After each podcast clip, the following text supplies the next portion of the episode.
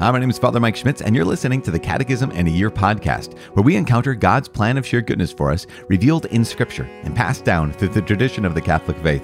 The Catechism in a Year is brought to you by Ascension. In 365 days, we'll read through the Catechism of the Catholic Church, discovering our identity in God's family as we journey together toward our heavenly home. This is day 111. It is three ones. There's something Trinitarian about that, right? There's one, but there's three. Anyways, we're reading paragraphs 787 to 791. As always, I'm using the Ascension edition of the Catechism, which includes the Foundations of Faith approach, but you can follow along with any recent version of the Catechism of the Catholic Church. You can also download your own Catechism in a Year reading plan by visiting ascensionpress.com slash CIY. And lastly, you can click follow or subscribe in your podcast app for your daily updates and daily notifications. Today is day 111. As I said, we're reading paragraph 787 to 791 as we talked about the images of the church, which include the body of Christ, the people of God, the temple of the Holy Spirit. Yesterday, we talked about the church as the people of God and looked at those characteristics of the people of God. We noted that we are called when we're brought into that people, we are made a priestly prophetic, and royal people. Today we're taking this next step in another image of the church is the church as the body of Christ. And this this comes from paragraphs 787 to 791 highlighting the fact that the church is in communion with Jesus. You know, the last couple days I mentioned that if Jesus is the head and the church is the body, there's got to be some kind of unity. And also, not just unity, there's also got to be some kind of love. If I love Christ the head, I have to love his body as well. Now, what we recognize here is from the beginning, paragraph 787 says this from the beginning, Jesus associated his disciples with his own life, and he gives them a share in his mission, his joy, his sufferings. But there was this more intimate communion between him and those who would follow him. That there's this that Jesus, yes, of course, he shared his life with his disciples. They they walked together, they lived together, they they had this mission that Jesus again extended to them. But there was this future promise that promise of a mysterious, in paragraph 787 says, a mysterious and real communion between his own body and ours. And that when, when Jesus ascended to heaven, he didn't leave his disciples orphans, that he promised to remain with us until the end of time, which again brings up the reality and the role and the mission of the Holy Spirit. Remember, we keep coming back to this. The mission of the Son and the mission of the Spirit are the same mission, the joint mission. And because of this, because we've been given the Holy Spirit, we truly, actually, and really have communion with Jesus in an even more intense way because of the Holy Spirit, which is amazing. Paragraph 789 highlights it like this Not only is the church gathered around Jesus, we are united in him, in his body. And that's so, so incredible. And so, paragraphs 790 and 791 will talk about that this body is one body. It, it's got to be united, it's got to be brought together in the unity of the Holy Spirit, in the unity of the creed, and in the unity of what we profess. Now, there is a diversity here. This is the last line in paragraph 791. It highlights and recalls Galatians chapter 3, where St. Paul talks about in Christ, if you've been brought into that unity, if you've been brought into that one body in Christ, there is neither Jew nor Greek, neither slave nor free, neither male nor female. You're all one. So there's this, this powerful force of the Holy Spirit that has taken all these disparate parts these different people from all across the world. I mean, this has been the reality of history of the church. Every nationality, every ethnicity, every race, people coming from all these different backgrounds, every different language, and has said there's this unity that transcends all of those other things and, and brings us all into one because of the power of the Holy Spirit that we've been brought into one body. So that's what we're going to talk about today. And so let's pray. Father in heaven, Father, we give you praise. We thank you. We thank you for unity. We thank you for this true oneness. Thank you for, for extending us not just the teachings of your Son, and not just the salvation of your Son, but thank you for extending to us this union with your Son, this communion with your Son. Thank you for the intimacy that you not only promise, but that you bring to us by the gift of your Holy Spirit into our lives. Help us not only to be united more and more fully to your Son, our Lord, help us to be united even more fully with each other. Lord God, we have been made into your church. Help us to live as your church. We've been made brothers and sisters. Help us to live as brothers and sisters. We've been made into one body. Help us to actually be one body. In Jesus' name we pray. Amen. In the name of the Father, and of the Son, and of the Holy Spirit. Amen. Day 111, we're reading paragraphs 787 to 791. The church, body of Christ, The church is communion with Jesus.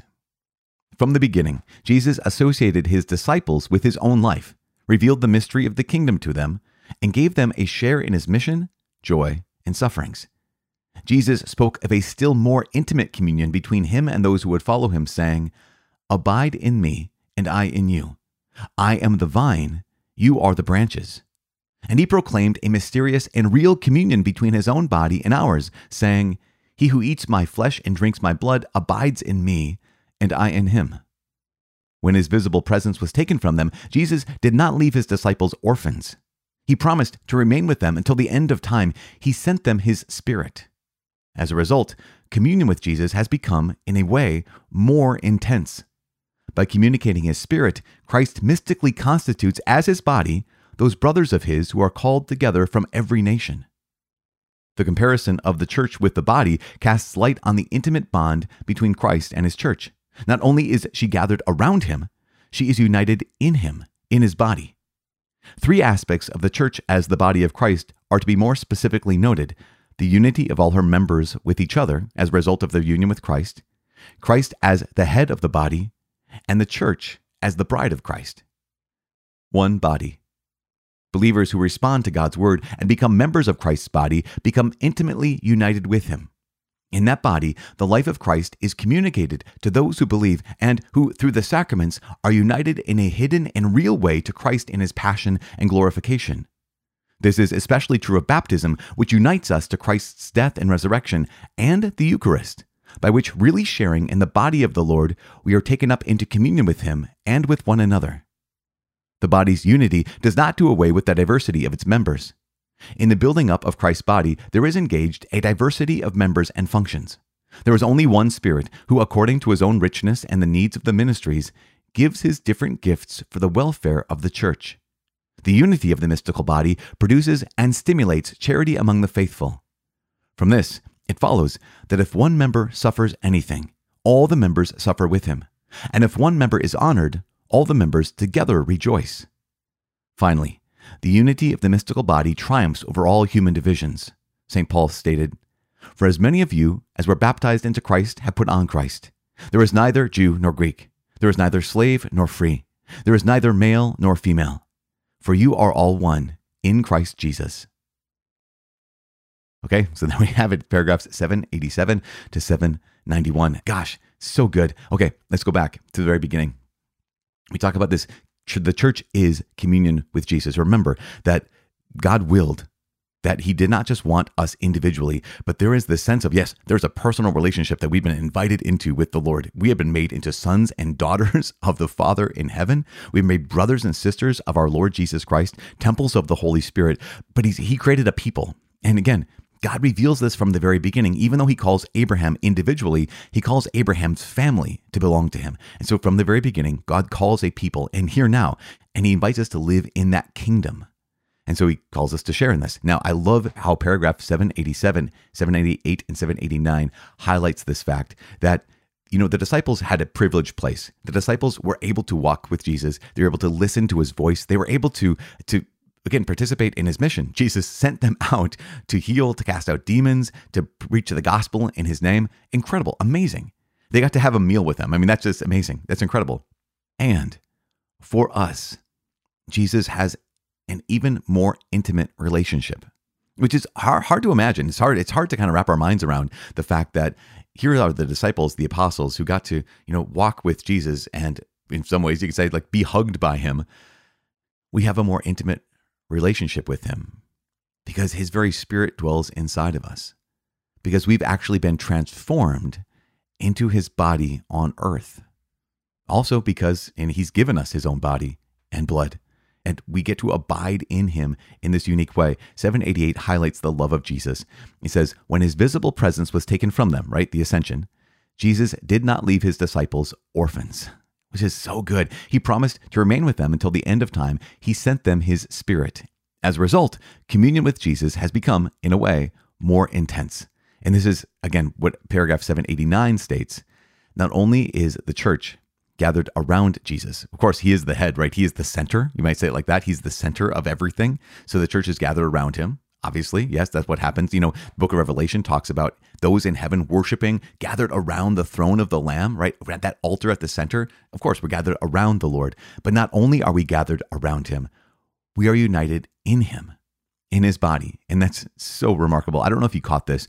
Paragraph 789 says there are three aspects of the church as the body of Christ that are more specifically noted. First is the unity of all her members with each other as a result of the union with Christ. So we belong to each other. That's really remarkable. In fact, I think it was Mother Teresa who once said, The reason why there's no peace in this world is because we've forgotten that we belong to each other. And, and not only that, not only as human beings, we forgot we belong to each other, but here as Christians, as members of the church, the unity of all the members with each other as a result of our union with Christ. Secondly, Christ as head of the body, we need to we need to remember this. And third, the church as the bride of Christ. So today we talked about that first piece, that one body, that here we are, the unity of all her members with each other as a result of our union with Christ. Tomorrow we'll talk about Christ as head of the body, and then following that, the church as the bride of Christ. But paragraph 790 and 791 highlights this unity, right? Highlights this fact that we are one body.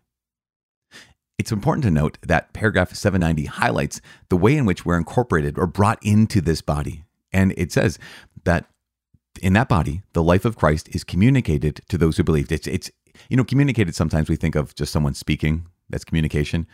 But the way in which the church uses that term communicated or theology uses that term communicated doesn't end with mere speech. It's it's actually handed over and received, right? It's it's given and received, not merely words and ideas, but the reality. So the way in which the life of Christ is handed over to us and it's received is through the sacraments, especially true of baptism. And baptism brings us it unites us into Christ's death and resurrection. I mean, even think about the image of baptism as that descent into the tomb, that descent into the earth, descent into the grave is what it's meant to look like as we go into the waters of baptism and then brought out of the waters of baptism as that resurrection. So we're brought into this life of Christ. It's truly communicated to us through baptism and also through the Eucharist, where we really actually share in the body of the Lord.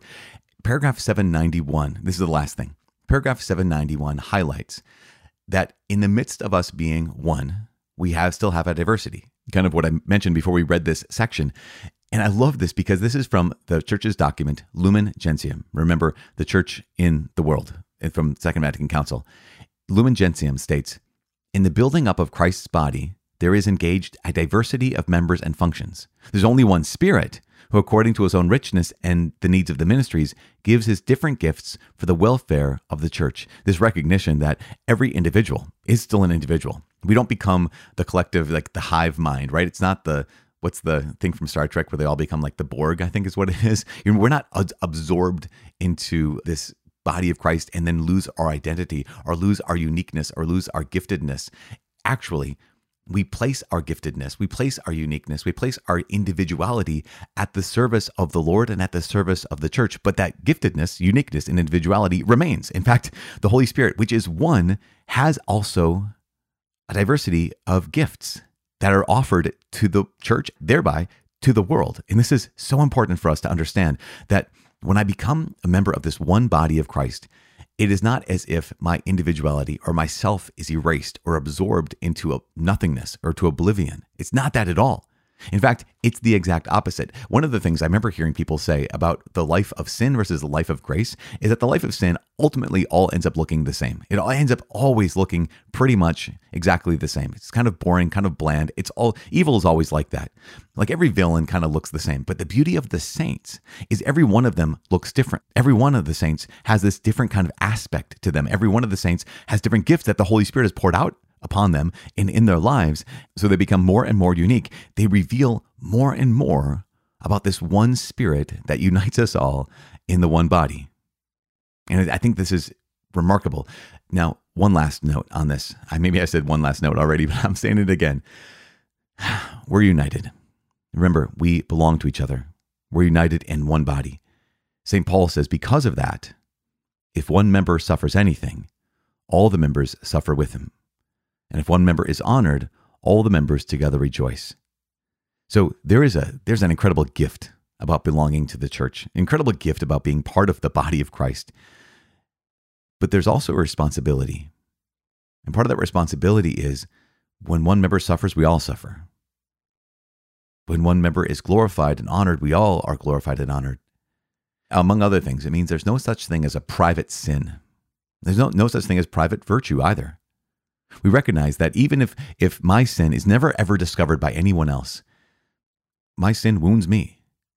And since I belong to the body of Christ, my sin wounds you, even if no one ever knows about it. You know, one of the things people often say is, well, gosh, how could that be a sin? It didn't hurt anybody. Well, they're not thinking about the body of Christ, are they? Well, the first thing is our sins hurt ourselves. So that's somebody. You're somebody. But also, there's personal sin. There's no such thing as private sin. My personal sin hurts my family. It hurts the body of Christ. It hurts the church. My personal sin, my private sin that you may never know about, it hurts you. And your personal sin that I may never know about, it hurts me. It hurts all those that we love and all those we don't even know. At the same time, concurrently, your virtue, like your struggle against sin, your struggle for virtue, that strengthens me, even if I never know about it. In my struggle for virtue, my showing up for prayer, my showing up and doing what the Lord has asked of me, even if you never ever know about this, this strengthens you as well. This is this incredible, incredible mystery. But one of the things it reminds us is, especially if you find yourself isolated and alone and say, well, because I'm isolated and alone, my life doesn't matter. And the church steps in right now and says, that is absolutely incorrect. That is absolutely backwards. Even though you have personal sin, it's not private. It hurts your brothers and sisters, it hurts me. And even though you have personal striving, you're battling, you know, striving for the Lord, and you feel like, man, I'm just slogging away. And for what? Well, for me, thank you so much. For each other. When you are strengthened, it strengthens the rest of us. Thank you so much. When you fight, you're fighting for us. Thank you so much. When you pray, you're praying for all of us. Thank you so much. That's one of the reasons why I just ask all of us, please, every single day, pray for every person who is listening to this podcast, every person who's going through this catechism in a year. And I promise you, I am praying for you. Please pray for me. My name is Father Mike. I cannot wait to see you tomorrow. God bless.